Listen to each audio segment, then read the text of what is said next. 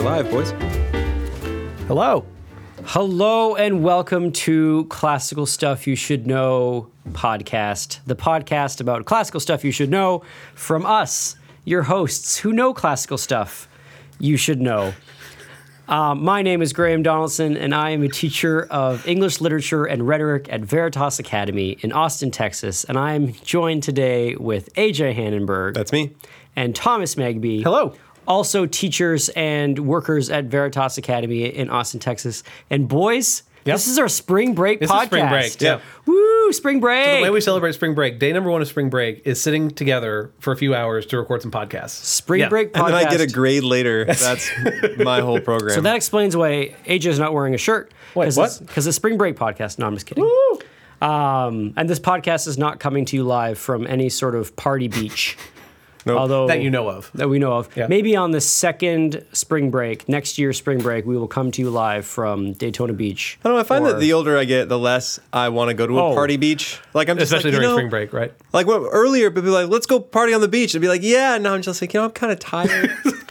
there is There wanna- nothing about a crowded, hot beach uh, with people with a lot of a lot of drunk folks. with a lot of drunk folks that is any way remotely. Did that appealing ever appeal me. to you? N- I don't Yeah, think it yeah, ever appealed. yeah, to me. it was never really my program. Mm-hmm. Yeah. Maybe if there was a good band playing, I might go for a little while.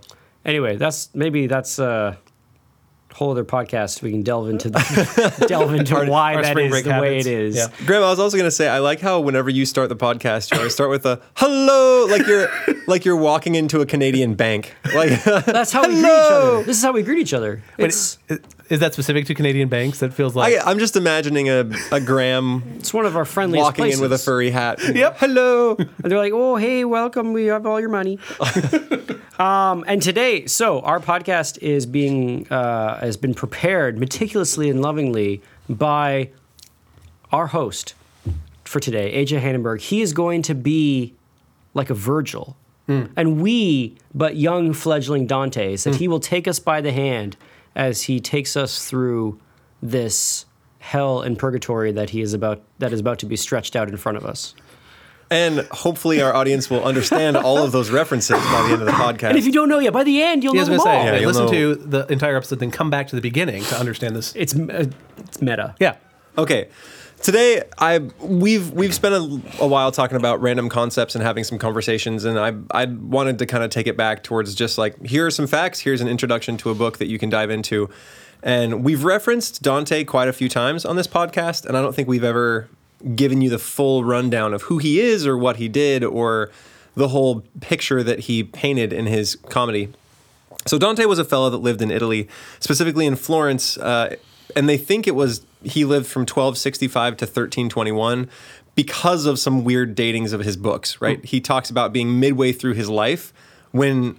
And the and the fictional year for that is 1300, and so like midway through his life was clearly 35. Hmm. So they think he was 35 at 1300, and that's how they date his birth. I'm not kidding. There's only one way to know if you're midway through your life.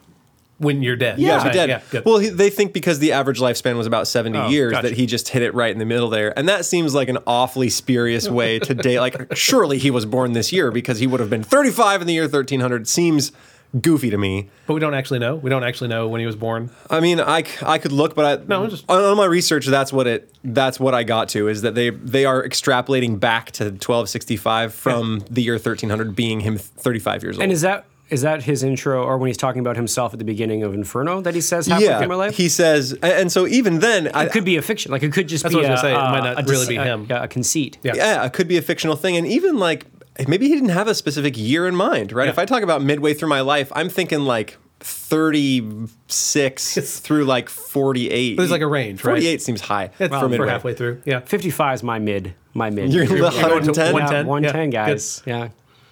Well, good luck. All right.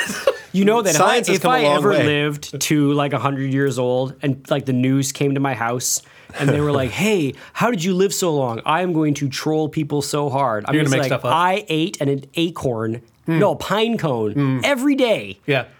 whole. I swallowed a whole pine cone. You could sell a self help book on that exactly. one. Yeah, and that- people be like, "Oh man, this sucks." But Pine cone method. You know there's going to be some Canadians up there. They're like, I knew it. Been doing it for years. All right. How does he keep his youth?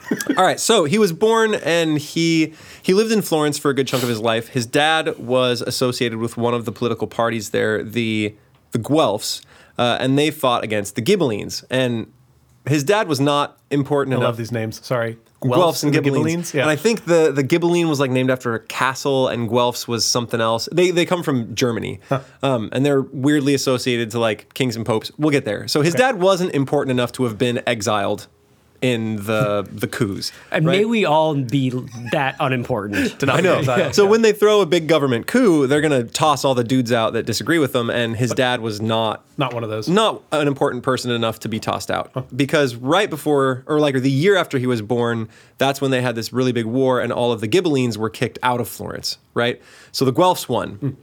and so he grew up in a florence that was really feeling itself hmm. you know they had just hmm. sort of solidified everybody was unified they wanted to sort of flex their economic muscles and he grew up in sort of the you know the heyday of florence and unfortunately, as politics will do, they split eventually into the white Guelphs and the black Guelphs. Oh. And the difference between the original parties was that the Ghibellines were in support of the Roman emperor, like having a king, and the the Guelphs were in support of the papacy, right? They wanted the pope to be in charge. And so the Guelphs won, got the pope in charge, and eventually the blacks and whites split, and the blacks continued to support the pope.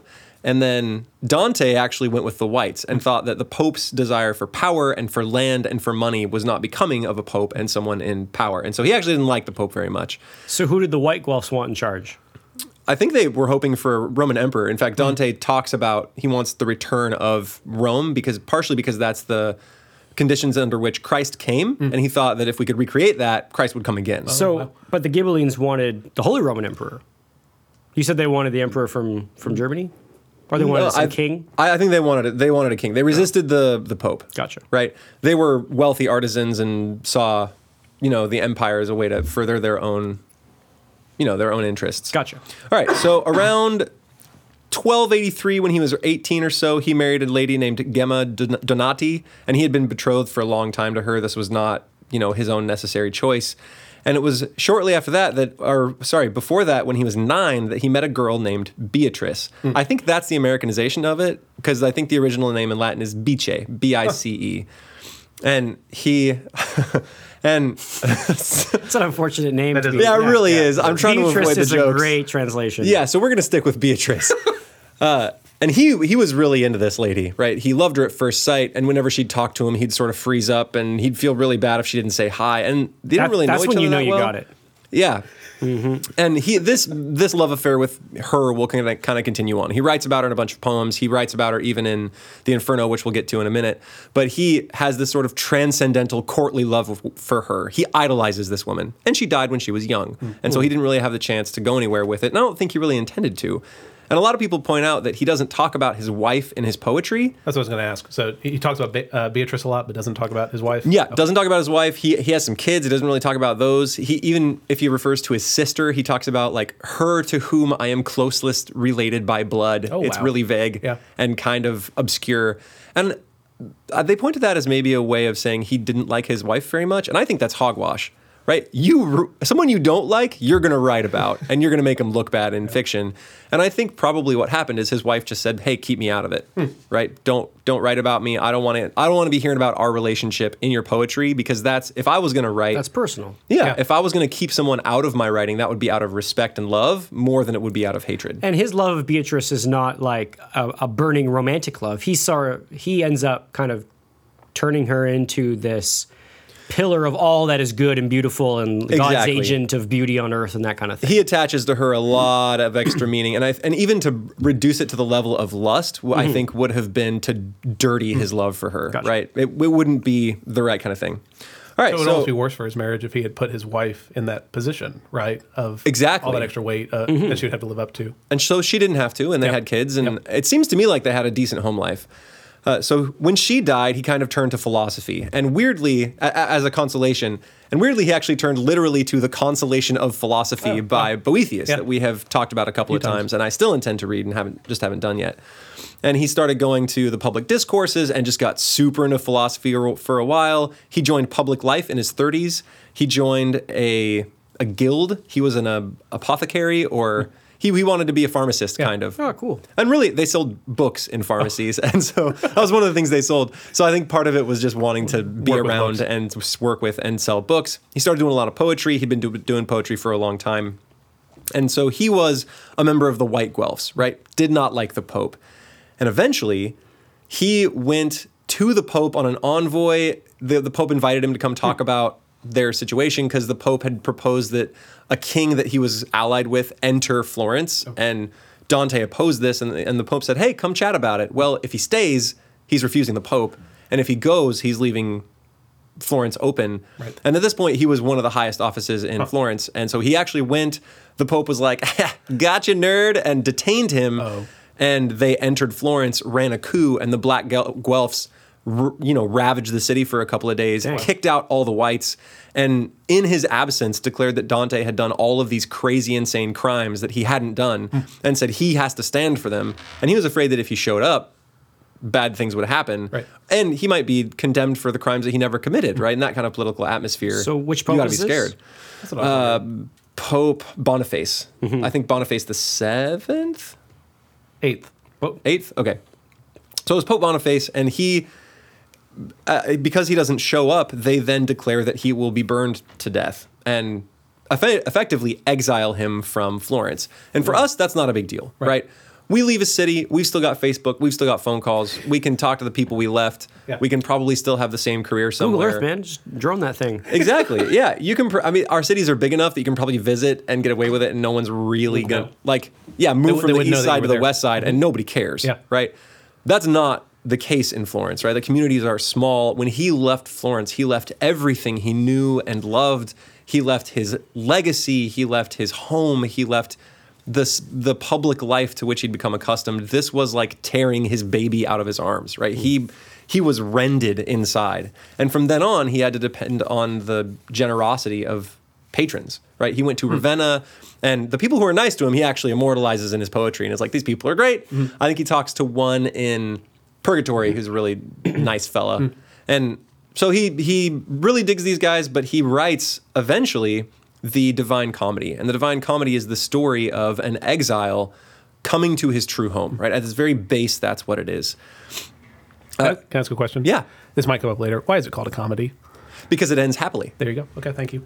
Th- That's the difference between comedy and tragedy. Comedy ends Just the happy, ending. It's not- tragedy goes sad. Yeah, usually Comedy does not mean haha funny the entire time. correct. Okay. Usually starts off kind of a bummer and ends real happy, and then a tragedy starts off somewhat contented and happy. and ends up kind of super bummer. So I guess Yeah. it, so it makes sense why the order is hell, purgatory, heaven, so that it mm-hmm. ends in heaven. Mm-hmm. And often comedies will, I mean, haha comedies will highlight sort of the goofiness of man and their positive characters, and they might be a little silly, but they come out looking pretty good. In tragedies, usually you have one character who is so noble that one of his one of his traits becomes a flaw, mm-hmm. right? Like in Julius Caesar, it's Is it ambition? it's Brutus. Or- No, no, no. oh. It's Brutus, and it, he is so trusting in honor and in the spirit of Rome that he doesn't see that other men are angling for power. Yeah. Right? He doesn't know that that's what Cassius wants. He thinks everyone will act nobly after the tyrant is removed, and that's not what happens. Right? Even he's though. Cassius has a lean and hungry look. Yeah, That's the only line of Julius Caesar I can remember. he just uh, doesn't he doesn't get it. Yeah. So that's the difference between tragedy and comedy. Sure. Right. So he he's in exile. He writes this big book, and he writes it in a new rhyme scheme that he invented called terza rima, and it's triplets. Right. So three lines, and then the end of which is like an A B A rhyme scheme. So cat, bag, bat, and then the next one would be B C B. So Hag, hag, lion. box and drag, right?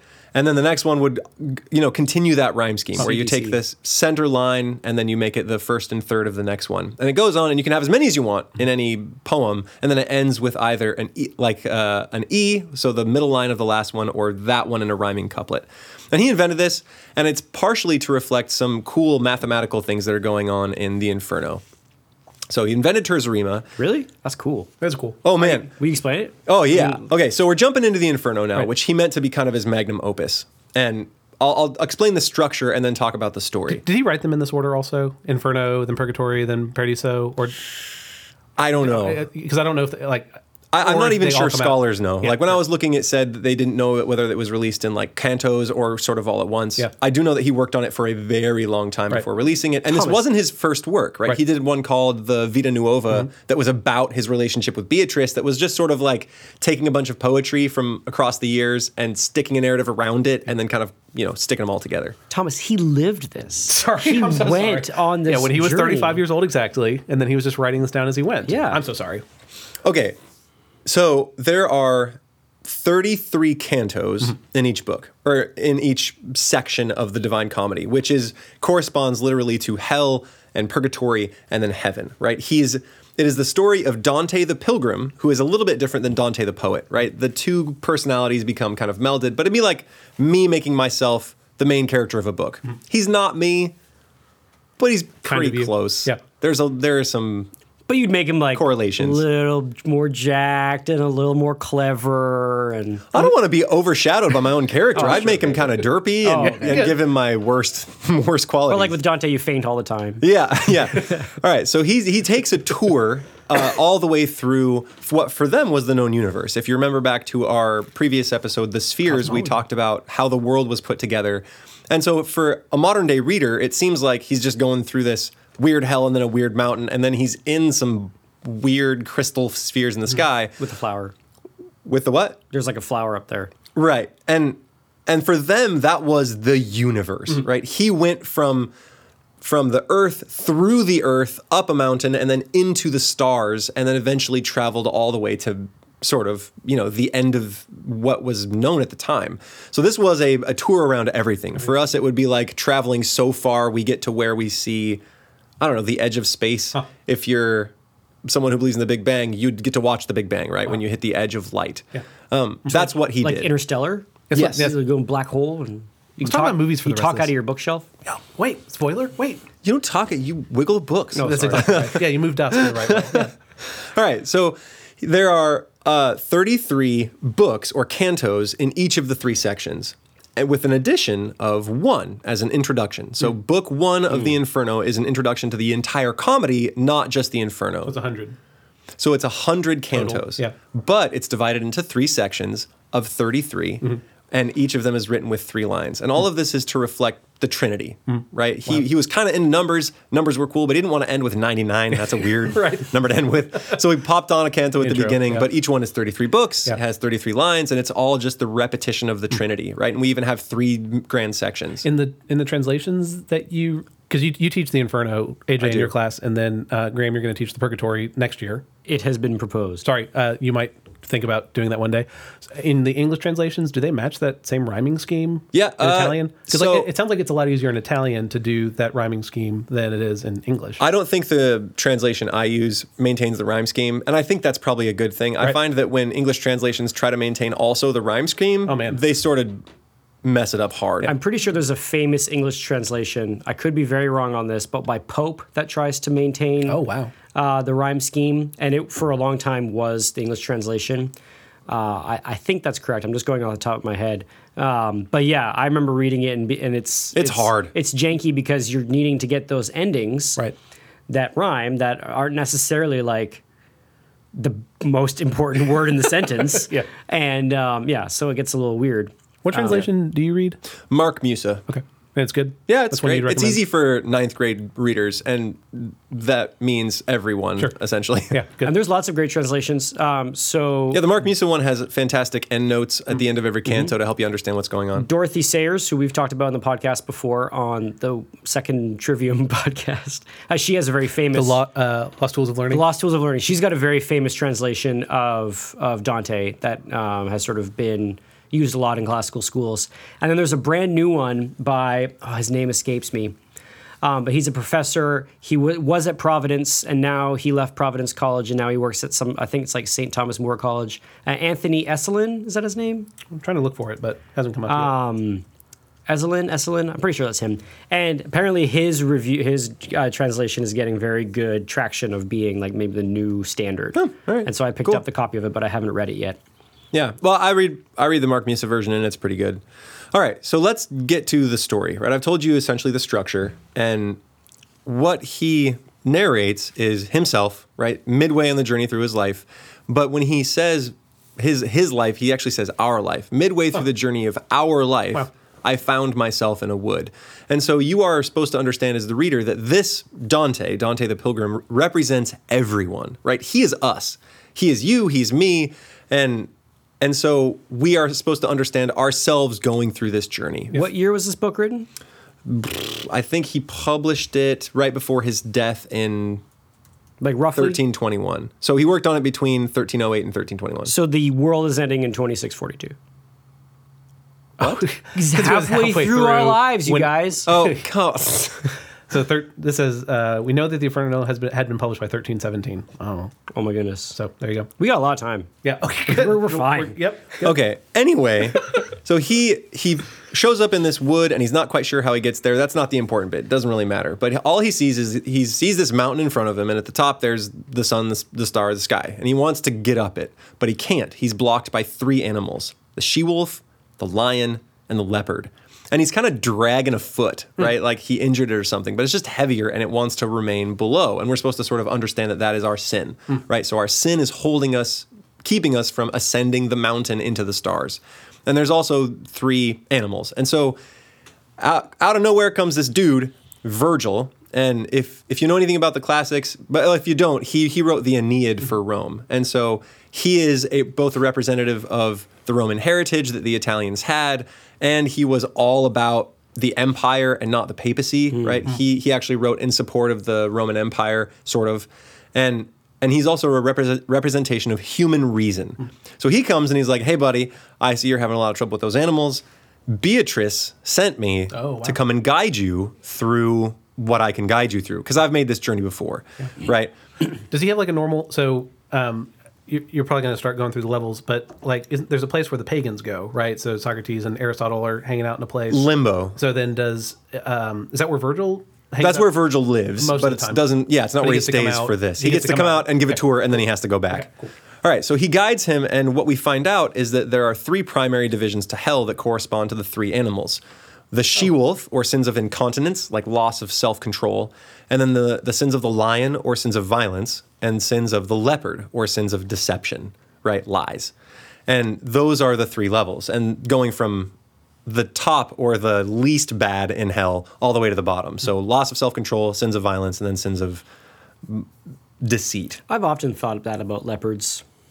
That they're That they're just liars. yeah. They're just duplicitous. Yep.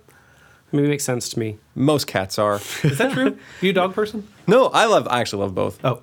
I don't think cats are duplicitous at all. I think they just vaguely oh, hate Oh, everything. well, they just Yeah, don't they- care. they oh, just I don't thought it was more like an apathy of like. Yeah. No, I think the leopard is because it has spots, right? Right. Yeah, so it pretends to be itself. something it's It not. pretends to be, yeah. All right, so they start and they first hit the vestibule, which is where the lukewarm Christians hmm. go, right? If you didn't Oh, pick a side because you never stood for anything in, on earth, you never stand for anything in death. Hmm. And their punishment is they have to chase this flag around while being stung by bees. Oh. Right? Nothing pricked them to move when they were hmm. alive. And they there's a there's a flag, right? They have to chase something to stand for. And so they get a chase and everything. And then the rest of everybody kind of goes to the shore and is compelled by divine justice to try to want to get into hell for some reason. And they cross Does with the vestibule count as hell? Sorry. Is that it's outside hell. Okay. Right? Hell kicks them out. Heaven doesn't want them. and they're not in pur- so they're not in They're not in then? purgatory. They don't have any chance of redemption. Oh, so they don't. just They don't. No, they don't. So they just sort of stick outside and everything is horrible. There's got the to be a lot of people in there then. There's a lot of people in there. Are there? There's a lot of people everywhere. Yeah. Oh. But there's a great multitude there. And I think there Dante passes out. Dante passes out a lot in this book. He gets scared and then he'll pass out. Oh. Or he'll get tired and pass out or you know, whatever. He terrifying. spends a It lot is. of time passing out. So they come to the shore and they go across with the help of Charon the boatman, or I think it's pronounced Karen, but Karen is not very Karen. flattering. Yeah. Uh, and he's one of the your coolest. neighbor. yeah. Yeah, he's got wild hair and fiery eyes, and he's like, "I'm gonna get you, you sinner!" And then when Virgil's like, "Actually, he's a living man, and you have to get, take us across, and you can't hit anybody with your paddle," he gets all sour and grumpy because he doesn't like ferrying good, you know, alive people. Just like Karen. Yeah, just like Karen. All right, so I- they I get hadn't- across. I hadn't thought about this, but is Dante not in danger as he goes into this? Oh, he's absolutely in so danger. he could be, um, he could be hurt. He could be Mm-hmm. okay. okay. There are a few spots where he gets into some serious danger, but this isn't an adventure story. Right. Like if you've ever, there's a video game that came out a few years ago About Dante? about him delving into hell to rescue Beatrice. Oh, wow. and it's it's not What's good. the, there was a Robin Williams movie about that. Uh, what dreams? What Dreams May Come? Yeah, Yeah. kind of the same thing. Yeah. right. This is why we do the podcast, is so that we can put proper classical education into the world. context, yeah. So we can have the video games we deserve. Can imagine this video game would just be like walking from level to level, And right? you And and you and take you- note of a new thing. And you take note, Oh, and you, write and you pass read out the entire, like, the screen goes Inferno, blank every yeah. sort of three or four cantos. Yeah, there's no monster bosses. It's just your own sin that you must master. This is old Roman talking to you the whole time. Can we time. make this game? This is a good idea. right. Anyway, We do So he in ninth grade English in our minds. So Dante fanboys on Virgil really hard. He's a really big Virgil fan. So after they cross, they the first place they stop is Limbo, and that's where the virtuous pagans go. They didn't believe in God. They have no chance of ever getting there.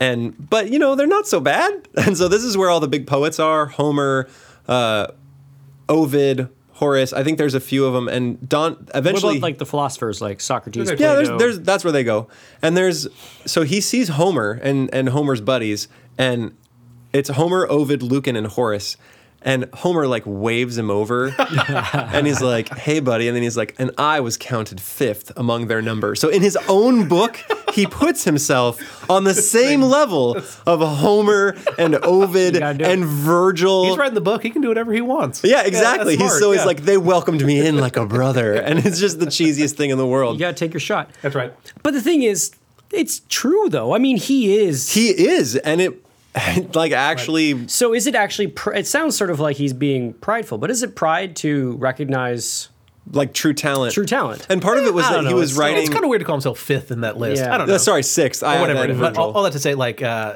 for him to say, "This is this thing I'm putting out. I put a lot of time into it, and it's pretty good." That's okay. yeah, but you ever heard of Lucan?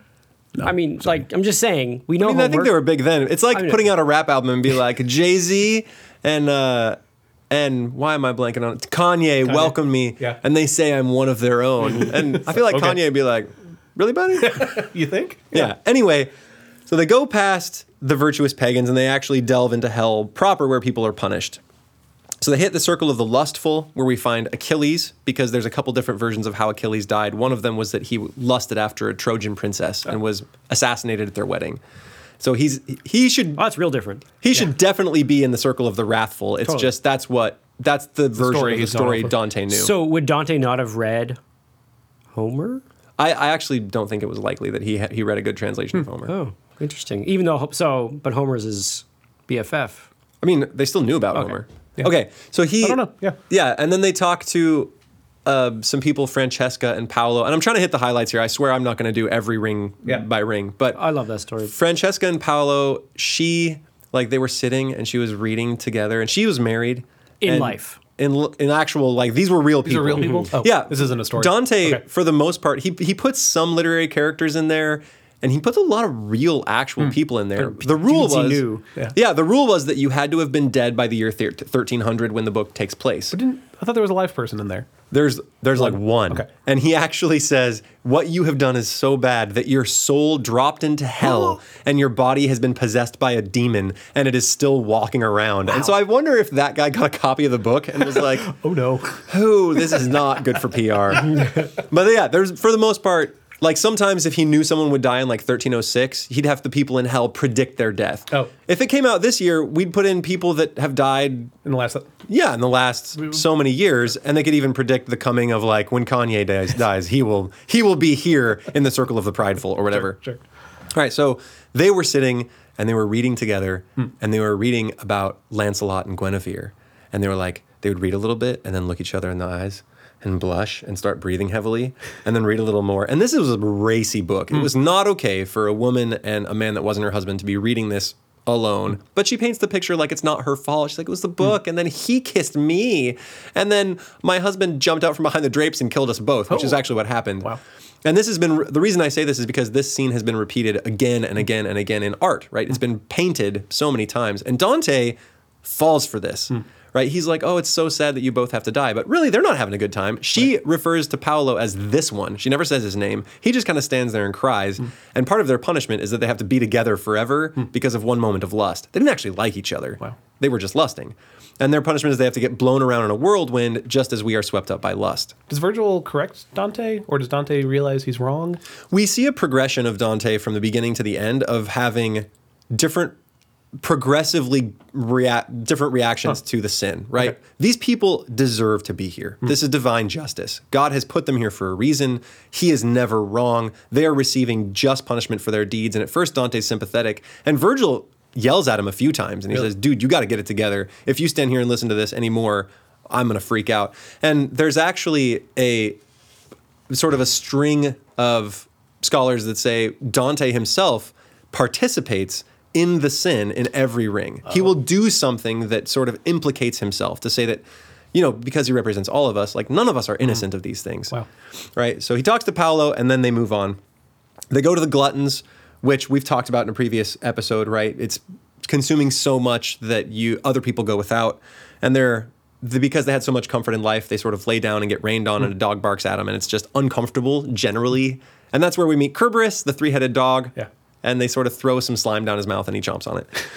And then we meet the hoarders and the spendthrifts, so people that hoarded their money and people that spended their money, and they spend most of the time yelling at each other and rolling big rocks around, around in a big circle.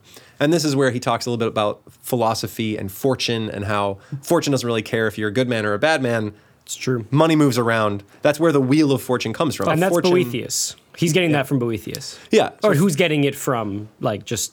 We should do a podcast on fortune. Who's getting it from, you know, antiquity, where fortune was this thing that it's just, yeah, fortune's really interesting. Fortune was this. Chance or luck is an external arbitrary force. Is that? Uh, different. Fortune was a- an actual like, goddess. Was like a Oh. goddess, and her job was basically to stir the waters so that they don't get stale. So you're in the sun today. Well, you're not going to be in the sun tomorrow. You could lose all your fortune, and uh, and, Fortune doesn't care. Fortune's just doing her job. She's just stirring the waters so that like Right. She's whimsical. She don't Yep. care about you, and she's always depicted with a wheel, which is where we get the Wheel wheel, of of fortune. um, her name her uh, name translates to Vanna White. yes, absolutely. yes, yes. Okay, and then we get to the wrathful and the slothful. The wrathful, Sajak was a demiurge. the wrathful and the slothful sort of tackle each other in a giant uh, river of poop and bite each other and tear each other. And Dante sees a guy dunked here. It's really funny. The guy's like, "Hey, I knew you," and Dante's like, "Oh, I want to dunk that guy." And So he does? like, "Go ahead." This is his punishment. Yeah. It's not cruel. This is what this guy deserves. So hmm. he dunks him good, and it's kind of awesome. And the slothful just lay underneath the muck and just sort of let bubbles come up. They don't really do anything. And then they go to the city of Dis, which is the heretics, and they are all burned in tombs with everyone who believed in their heresy. And this is sort of outside of our divisions, right? Of incontinence, the she wolf, violence, and fraud. It's between incontinence and violence. The city.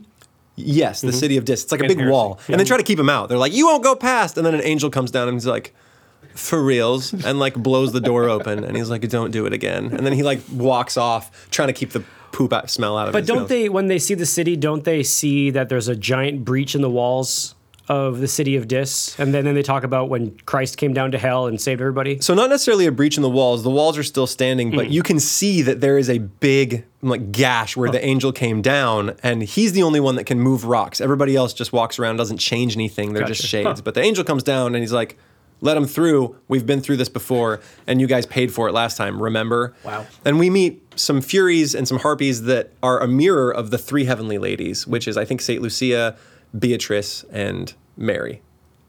Okay, so moving on. So the three divisions, right? We've just finished with incontinence, which is loss of self control. And all of the monsters we've met are primarily animals, Right. Like Kerberos, that sort of thing. And my freshmen always have a really hard time with this because he's making some statements about what sins are bad and what sins are okay. And in this hmm. version, being a liar is worse than being a tyrant or a murderer, hmm. right? So long as you didn't betray them before you murdered them. And my, my freshmen always have a really hard time about that, time with that. But I think that one of the Because they're liars more than they are tyrants. I don't think that's it. I oh. think it's just because what we punish most severely in the justice system is murder, right? Right. But that's not in God's eyes. That's not necessarily the worst, Right. right? You can fly into a passion and kill somebody when really what caused that was your love for your wife and you found her cheating or something, or maybe you just lose control every now and again. The state of the person's soul is not necessarily bad. Right? Sins of incontinence, of being swept away by your own animal lusts, is just natural, Hmm. right? We all lust no, no. Fallen natural. Fallen natural Yeah. right but it is our nature currently and we are we are swept we are all swept away by them and i can be swept away by lust and not have an evil intent in my soul at all Okay, but maybe this is a question for after we've gone through all the things. But what makes a sin of um, lust, for example, uh, something that is hell worthy versus those in purgatory? so the difference between those in hell and those in purgatory Yeah. is that those in purgatory were believers right and then they still have sin and then they have to be purged of that sin before going to heaven But In- Paolo and Francesca presumably were baptized Catholics.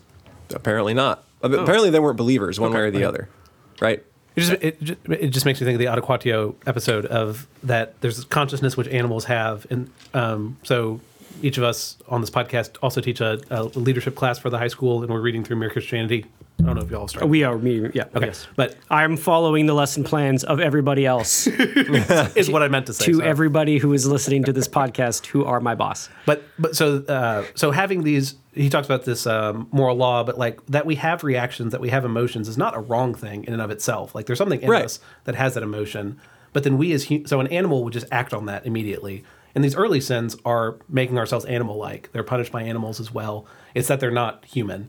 So th- whereas an animal will have a reaction, humans can look at that and say. I want to do one thing, but I choose to do another thing. And those people in the first levels just chose not to. So the Right. appetitive soul. You Yes. have these emotional things that bubble up from the sort of animal, Animal side. side. of the human person, Yeah. and you don't censor them. You just do them. now i was actually going to say i think these sins correspond to the three divisions of the human soul Now, did the, so do the three layers correspond to? I think so. Well, number one is appetites, A- appetites, right? They are sure. sins of your appetites. You mm-hmm. you are taken, and you can't keep yourself from doing it. And the same things animals do. And the intent of your soul is not necessarily evil, mm-hmm. right? You can know a lot of really good people who are totally lustful, or really good people who are gluttons, and they just can't they can't kick it, and they might try th- their best, right? And then after that, through the city of dis or heresies, which are a sin, sin of intellectual pride, which is un, which is typically understood to be outside of the three divisions. We get into the sins of violence. The the river Phlegethon or the river of blood, the wood of suicides, which is where if you commit suicide you go. And it was understood by the church that that was a that was a sin that would instantly condemn you to hell. Um, and then the burning sand, which is for sins of man, I'm forgetting the word for it. Uh, sodomy, hmm. sins of sodomy, right? So very unnatural sins, and you would just lie on this burning sand, and fire would come and rain on you, right? And these are sins of violence, right? Where we are not just maybe harming ourselves by eating too much or being hmm. swept away by lusts, but we are actively harming others. And it seems to me that this corresponds to the, will, the spirit, right? the The soul. spirit. I am too spirited, and so I hurt people, or mm-hmm. Uh, I don't have enough spirit, and perhaps that's what put me in the wood of suicides. And the wood of suicides is awfully tragic, right? If you commit that sin, you are thrown there and you sprout like a tree, and your body hangs in your branches because something that you cast off in life is not given back to you in death. Uh, and I think today we would understand suicide with a little more grace and sympathy, but but back then, right, it was seen as refusing a a gift, gift that God had given you, yeah. given you, and ultimately despair, despairing of God's grace and the sufficiency of His love in order to save you, right? Saying God is not enough for me; He cannot get me through this hard thing that I'm going through. And the trees can talk, right? When he's there, doesn't he like take a leaf off and the tree screams at him? the way that you talk to a tree is by snapping a branch off, oh. and it feels to Yeah, the yeah. tree like you are snapping off a limb. And so part of their punishment is that there's some dogs that run around and break all the mm. branches and mm. chase some dudes, and there's harpies that you know eat parts of the trees, and it's pretty They're- terrible. because they're half birds. so They sit in the trees. Yeah. So that's kind of terrible. But again, I think it corresponds to the spirit, right? You are maybe overly spirited. And or, then or underspirited. You don't have enough. or yeah, yeah. right? And then so these are sins against others, sins against the self, and then sodomy would be sins against nature, right? Mm-hmm. The way that we are supposed to be. All right, and then we move down and we go into the sins of fraud. And the the monster that's the symbol of this is Geryon, Hmm. and he's got a honest man's face. Oh. He looks very honest and good. His fur is all curly cues. Wait, he's whoa, got these big lion's Back paws. up. I'm sorry. Ooh, with the fur? You wanna I talk was about like, that for a second? You got me with on his face and you lost me with fur. So he's the, he's this like weird conglomeration, and from the front he looks like kind of like a lion. He's got lion paws Mm-hmm. and this fur, and it's all in curly cues and arabesques, and it's beautiful. Hmm. And he compares it to like nice rugs, and then he's got this on his face, and then on the back he's got a, a scorpion stale, like a, a scorpion stinger Yeah. on a snake tail. Wow. So you he like looks the- so honest, and he's all real good until he you know he gets you. It's like the worst mascot for like a sports team. Uh, there's there's been times when I'm like, we should have pull a mascot from old things, but every time we've tried to pull a mascot, it ends up being horrible. It means Like- a terrible, terrible thing. Have, did we tell you about the questing beast? Were you here No, for that? no. So in ancient Arthurian literature, there's this beast that is he's like half big snake, half leopard. What they think is that they saw a giraffe and didn't know how to describe it, and it's got like barking dogs in its tummy, and it's really weird. And there's this guy like, I will find the questing beast, for it he's is my he's called a questing beast because you got a quest to find him. yeah, So you wanted we wanted that to be our mascot. Wouldn't that be amazing? the? Veritas mascot? Yeah, Yeah. which we thought was awesome. And then we found out that the questing beast had to do with like incest. It represents It's all of something bad, the yeah. horrible things in Arthurian, like all the incest and the families and the murder and the betrayal is all represented in this questing so we probably beast. didn't want to wrap the school's, you know, branding in, uh, in the Good quest- choice. in the questing beast. Or else we'd have to go and do some serious editing on that Wikipedia page and hope that they're cool with it. The Although if you questing can beast think, is great. if you can think of a great classical beast that can be the Veritas mascot, let us know because right now we are just the defenders. we're the defenders, which is cool. Yeah. But That but you know the- how like so for example like a hockey team or has maybe you guys don't know this. We know all about But for example, yeah. the Toronto Maple Leafs like they are the Maple Leafs, but their mascot is a polar bear that hmm. just wears a Maple Leafs jersey. so I mean like you know the mascot doesn't have to be the name of the team. So we could be the Veritas Defenders, and our mascot could be like it shouldn't just be like a you know anthropomorphized sword or something. But the well, be- right, right now it can be depicted so many ways, Yeah. like a knight, a fence. shield, A fence. Yeah. Oh, De- yep. defense. But uh, or just like rubber gloves. They do defend. they defend or like just Clorox wipes. are, are, are the beasts only in um, hell, or do they? Are there also beasts in purgatory, or I don't remember any beasts in I purgatory. No, they're. I, I would imagine I don't that think they're done there are with any animals beasts at in point. purgatory. Yeah, that would be the other problem of picking a classical animal is that they're all from hell, according to Dante. So Yeah. So anyway, they hit the bottom Yeah. and they go over all these little ditches or bolgia. They're like it looks like a big tiddlywinks board. You guys ever played tiddlywinks? Hmm. yeah, sure, of course. Yeah, so it's just like I concentric circles. I don't know what you're talking about. they're little they're little ditches and they Hmm. kind of have to go over all these bridges and the monsters here uh, sorry the monsters in the violence are like half man half animal Hmm. this is where we see centaurs and then once we hit fraud they actually become very human little devils Oh. right and this is where we have panders and seducers flatters simonists sorcerers hypocrites thieves deceivers sowers of discord uh, falsifiers which are guys who minted fake money Yeah, usurers. We're gonna talk about that in a couple episodes. Get excited! Yeah. So this is where all those guys all kind of reside, and each one has a different punishment. I won't go through all of them, but the idea here is that even though one man may have murdered, it is a greater sin to be a liar and someone who continuously deceives other men because it takes forethought. It reaches the the highest parts of your soul. it reaches your reason. You need to intend to do it. I bring you in, I fake something and I I re you know, put bad things on you to make good things happen to me. So if that resulted in you also murdering me, you would get put into the lower circle of hell for your deception or for your lying than Yeah. for your murder. I think it's. Uh, be, I mean, I assume that Achilles had a lot of sins, but you are put somewhere because of the the sin that most defines your The life. besetting sin. I was gonna Yeah, say, we talked about besetting sin last. besetting so the- sin. The, primary one is what puts you in your level. The, is cen- that right? the thing that sort of centrally you cannot shake. yeah. Yeah. All right, and then they finally get to the bottom. And by the way, it's it's not all fire down here. It's mostly just like a cave. Oh. Yeah. And then when they hit the bottom, all of the rivers of hell have been there's a there's a part where it describes that they came down a statue and it's that the tears of Oh. sin flowing down through the year, the different ages of man make the different rivers. There's the Acheron, which is in the vestibule. Then there's the river of poop or the Styx. There's the river of blood, the Phlegethon. And then Wait, they all Styx is a river of poop. Yes. I will. That, I will. That changes the way I will listen to that band from Every now time. on. That's, I did not realize. Great. Thank you. no problem. And then they Mr. get, Podcast is the Mr. best. Roboto is my go-to at karaoke night. But now you're only going to be able to think know, of that. I can't. Yeah. It's ruined. Sorry. So we hit the bottom, and they some giants take him and they put him down on what is at the very bottom a sea of ice, Hmm. and it's really windy and it's really cold. And the idea is that so, Ah, so home hell, sweet home. yeah, hell has frozen over. Yeah. It already happened, boys, and it's because they are the furthest one can possibly get from God's light and warmth. Mm-hmm. Right, this is where God is not, and this is where the the biggest deceivers are the betrayers, the betrayers of kindred or family, the betrayers of country, the betrayers of guests, which we see as kind of a theme in ancient literature, right? Hospitality was really important. And then betrayers of your lords. So even betraying my family was not as betr- bad as betraying a lord subject relationship. And so we finally meet Satan. I bet the ninth graders have a hard time with that one too. They do. Yeah. Uh, we finally meet Satan. He's got three faces, and he is chomping on three sinners: Brutus, Cassius, Judas. and Judas. Right. So people who have, f- were famous for betraying their lords, uh, and and then they. He's not malignant to them. He doesn't like want to hurt them. He's just sort of flapping to try to get out of where he is. And then so they climb down his legs, and then they got, they've kind of passed through the center of the earth because that's where Satan is lodged, right in the middle of the earth, like a worm in an apple that is sending rottenness out from the core. Right, that's kind of what he's doing. Yeah. Then they climb out and they find themselves at the bottom of purgatory.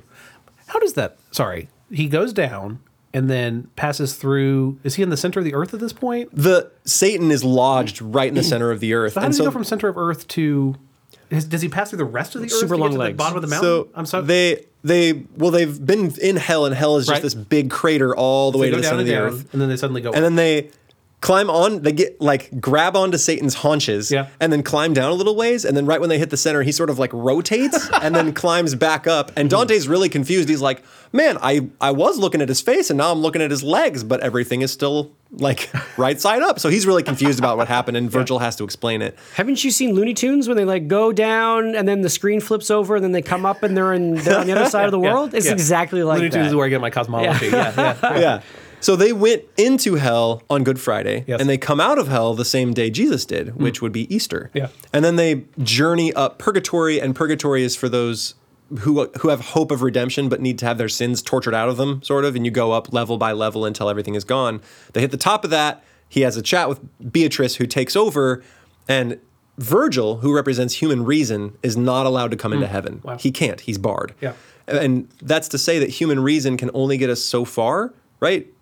And it can't take us into heaven, right? That takes faith. Yeah. So he has to stay behind, and then Beatrice takes him the rest of the way. The Inferno is what I'm most familiar with and could could walk you through. The cool thing about Purgatory is that um, you can see it even as like a manual for how to deal with the specific sins. Because, oh, see if I can remember this. When they're in Purgatory, they are given a uh, a rod and a yoke. Is sort of a way to think about it. So their punishment, they, they they are punished.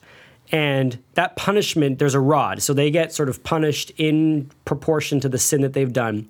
But they're also given a yoke they're given like a burden that they have to do that will train them in the virtue that they have lacked. Hmm. So the only one that I can remember is the one of lust, which is right at the top of purgatory. And so the rod is that they are in burning fire. Uh, because in, in life they burned, and so in purgatory they've burned, and they also have to burn away their desires. But the but the yoke that they're given, the thing that they're supposed to do to train them in the proper virtue, is that they have to listen to proper stories of actual good, redemptive, holy love. So stories of men who've loved women in righteous ways, stories of like proper friendship, stories of charity that are that are pure and good, and they have to listen to those stories and memorize and, and learn those stories. And then at a certain point um, the lust is burned away and they've been trained in love and then they can go into heaven. And i'm pretty sure that every single step has that rod yoke relationship. And you can even go into it and you get like some people have even credited it as like a field manual for how to deal with specific sins. If you are someone who loves money, well, go to the money purgatory place and and see how they deal with it. Yeah, Dante's intention in writing the comedy was to help everyone come to a greater hmm. faith. Right? We are, like he was, exiles from our true home, which is heaven. Hmm. And he's exiled from Florence. And so he also gets to throw a bunch of Italian politics in there. And when you read it, you can skip over a lot of the Italian dudes. You don't need to worry about that Yeah. as much. It's kind of interesting when you look up some of their they stories were, and who they were and what they did. That's all you, really. And if you ever go to. Florence, I've never been to Florence. AJ, I know you've been to Florence. I have. But if you go to Florence, I think they've done a pretty good job of like pointing out, like, here's this dude's house, who is Yeah. the guy that talked that uh, Dante talked about in Purgatory. They have. There's actually a big statue of Dante, and Dante always looks just so pissed. He looks he looks so mad. It's because he's been exiled and he's not happy. And again and again, Florence have tried to get his body. I think his body's in Ravenna, Hmm. and they've tried again and again and again and again. And Ravenna's like, "You didn't want him in life. We're not giving him him back in death," which is so good. so he's he's trying to bring us as exiles back to our home, Mm-hmm. and he would know he was an exile, and so he brings this story to, you know home to you in your heart as much as he can. And he writes in the four levels just like scripture that we talked about the literal the allegorical the moral and the anagogical. So he has all these levels of symbolism going on in his head as he writes. And one last comment about the structure of things. Satan is at the center of the earth because of how hard he fell from heaven hmm. right? He fell like a meteor. And when he hit it dug all of hell out like a big crater. It's mm-hmm. actually this big V-shaped crater, and it hasn't really changed since Satan fell. And then he got stuck in the middle of the earth, and that's where he's been ever since. Mm-hmm. Right, just sitting right in the middle of earth, making everything rotten from the center.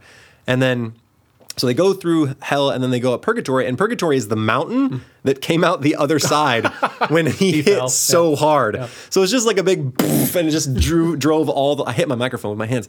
drove it all the way out the other side. And so he gets to go through and then climb up the mountain and then head into the stars. Does Paradise have three concentric rings? Are there like people who are in, who are in Paradise who did really great at acts of charity, but they're lower in Paradise than people who've done acts of bravery? Or does it have level- that kind of levels in- other levels? There's still Paradise? levels, but I'm I'm not as positive Yeah. on the structure. I know hell way more than I know the other ones. Yeah. Just like most everyone does. It's You're, the- you're a hard living guy. Hank. guys, it's the it's the fun one, it? and it's the funny one. Have you have you read the Purgatory? I've read Purgatory. I've read most of Paradise. But it's boring. Oh, isn't it's I so read boring. Paradise. I think last time was an undergrad, Yeah. and I remember being like, "He's like, it was the best thing ever." And then I got to the next level, and it was even Better. better. And that happens every ring. He's like, if I thought I knew bliss before, it was nothing compared to this new bliss. Yeah. It's Now, this could be out of squashio or whatever that word was um, Yeah. coming Yep. back, and the it could be a magic spell we talked problem. about last time. yeah, Right. Yeah, it could be a problem with us not loving paradise because mind we, not conform to the our mind has Come not Graham. conformed to the object. I don't know, but oh man, it's so boring. Pew pew pew pew.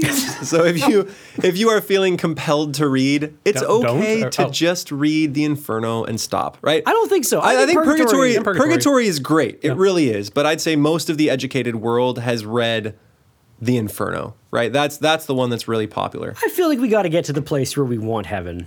Hmm. That's what I was thinking about. That like, is it that it's more exciting to read about hell? Yeah. and I don't know. I think Does that part of reflect it- something in us? Of Well, I was going to say, I think it does, right? When C.S. Lewis wrote the Screwtape Letters, it was uh ideally going to have a companion book Yeah. written from an elder angel, angel to a younger angel. And he's like, but I couldn't do it. Right. Every sentence would have to drip with perfection and honey. And I, I just can't write that. And I think for us to just hear about only happiness doesn't connect as well with our souls because that's not what we are, at least not yet. yeah, I don't know. It just it's kind of it makes me sad that I don't want to read the Par- Paradiso as much as I want to read the Inferno. I don't know. Like I'm not as excited about reading about that Dante's attempt at perfection as I am about the Inferno or even the Purgatory Purgatorio. I don't know. I think it means something. I don't know. Yeah. No, no, it's like you want to watch the bad guy movie. Right. Well, we talked about this with superheroes that um, I don't want to watch those movies. Sorry, I know you don't, but like a, a level of grit makes a superhero movie more relatable. No, it doesn't. Oh, sorry. Okay. I mean, people. Yeah. It whatever. Does, doesn't No, it? it- doesn't it though? angry, sad Superman is better than like. Happy, I'm not saying better, but like um, more people watch it. Maybe is what I'm saying. guess. Yeah. Whatever. We, we identify with a Superman who is having difficulties more than we ide- identify with just A perfect. a, per- a Superman who's like, and that has worked out perfectly. Yeah. I have prevented another crime. His name is Superman. Yeah. Yeah, but that doesn't make him always happy, Graham. There's also a line of comics where instead of Superman landing in U.S., he lands in the USSR. Have y'all seen this? And so, No. yeah, he's like defending communism. Is another. Yeah, it's one of the alternate universes of Superman. That sounds awesome. See, because you want to read that one and not like the he's a super he's a great guy for. I don't know. See, He could meet his quotas. Superman could meet his quotas for absolutely. Yep. for the party. Yeah. Definitely. All right, so to wrap it all up, Dante, Can I ask a question? Yeah. Does um, I don't know. This you question. thought you were getting out of this audience. no, you're not. Does Dante think this is like actually how it is?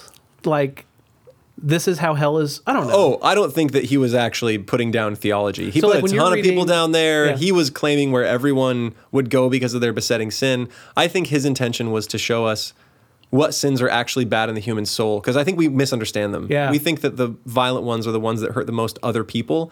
But that's the thing is God's not concerned with how many other people we hurt. He's Right. Mm-hmm. concerned with where your soul is when it makes the decision to sin. Yeah. And violence is sometimes a lot easier to, of a decision to make Mm. than fraud and deceiving someone else and deciding to hurt them and then carrying that out, right? Yeah. So I don't know. I I, I think he was ma- trying to make a statement more about who we are and our journey to faith rather than he was saying like I am pretty is sure this is actually how it is because he included all kinds of pagan things too, right? We got Charon the boatmaster who by the way is even present in the oldest book we have, Gilgamesh. Oh. He's he's he's in all everything. Hmm. Charon the boatmaster is. Wow. And like he he shows up all the time. That's why we should read the classics so we can understand those references. In Gilgamesh, he actually has to explain to Gilgamesh why the boat won't work after Gilgamesh tears it apart. Gilgamesh is like, "Why won't you? Why can't you sail me over?" He's like, "Listen, Gilgamesh, You broke my the boat." thing you broke Yeah. is the thing that lets my boat sail." And he's like, "I still don't get it." And he's still he's like, "Why are you mad at me, boatman?" He's like, "You wrecked my boat." It's great. Uh, so he shows up all the time, and so I don't think he was making any statements about about like the actual structure of hell.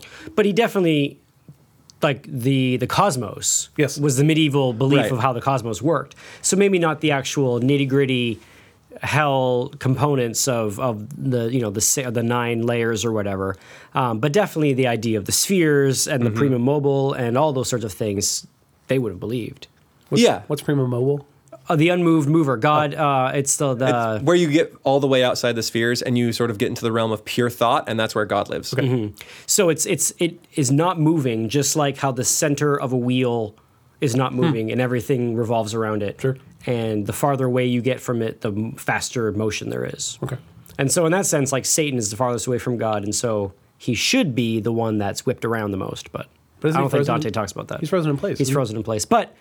He's frozen in place, but in relation to being far from God, he's at the edge of the wheel, so presumably he's moving spinning around the, the quickest.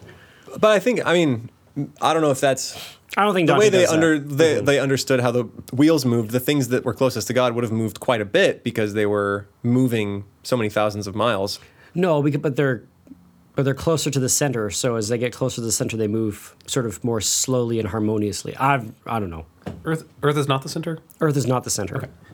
No, I thought it was the center. yeah, Earth is the center. It's just it's at the th- think of it more like being at the bottom of the garbage can. It's the worst bits Okay. that didn't get used in the creation of everything else, and It's it falls to the bottom. So That's Earth. Yeah, so Satan is the ultimate trash. He's the thing that was tossed out of the good stuff, which is the heavens. This is, this is awesome.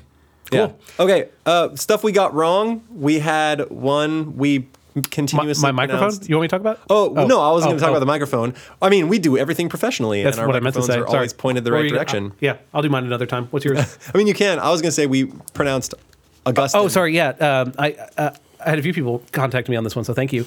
Uh, the Yeah, the appreciate it. the uh, the town in Florida is Augustine, and I hear it's lovely. The saint from uh, Christian tradition is Augustine. So I'm totally still going to mix the two, but Well, this the problem is is that Veritas we have houses, and one of the houses is House Augustine, but it's not. and everybody. It's the House of Augustine. Oh. is. Well, I'm going. I'm calling him Augustine then because that's what I always did, and then everyone was like Augustine, and I get a lot of flack for pronouncing You know things differently I because got I'm your from back. a different You country. know, we're gonna we're gonna take this one head on. Excellent. Yeah. let's do this thing. All right, so that's something we got All right, wrong. Augustine. If you enjoyed the podcast, you can always contact us at classicalstuff at veritasacademy.net. We also have a website, classicalstuff.net, and that'll be updated with episodes. You can check everything out there. If we ever have shirts, that's where we'll sell them. We have a Twitter. We we we tweet. Have at- we tweeted before? We have Yeah. quoted at. Um, I can't remember what our at is. It's something like classical stuff, but with vowels removed because classical stuff's already taken. but not all the vowels. Not all the vowels, just some of the vowels. I'm trying to pull it up. Um. anyway, so It that's is. Uh, uh, we are at C L S S C A L stuff. Cliskal. classical stuff. Cliskal stuff. And so uh, tweet at us. We will we, we will tweet back, and then that will be what we do on the Twitters. Because what else is it for?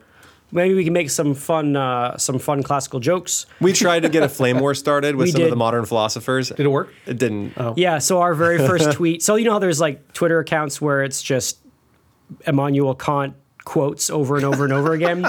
So I we tweeted at Immanuel Kant, "We're coming for you." So my my favorite Twitter account is Emmanuel Kanye West, where they take Immanuel Kant quotes and mix them with Kanye tweets. And there's also a one Kim Kierkegaardashian. Kim I love Kierkegaardashian is really good. That's mm-hmm. another one. And then another one is Justin Bieber, which is the philosopher oh. Bieber and Justin Bieber. That's pretty awesome. You guys, they are know. so good. You got to check them out. So that is classical stuff you should know. We thank you for listening to our Spring Break podcast. Spring Break Podcast. And We're headed to the um, beach. we're So going to the beach. We're um, No, you know this isn't going to get. Oh, this is going to get published during spring break. getting coming published, out, yeah, It's coming out tomorrow. Yeah. So Yeah. happy spring break. so happy everybody. spring break, everybody! For our seniors that are on their Europe tri- Hmm. Europe trip, um, we hope that you are enjoying listening to this on one of your bus rides. Yep. Yep. yep. And we this is we will sign off. Yep. Sign off. Ciao. Yep. Yeah. Bye.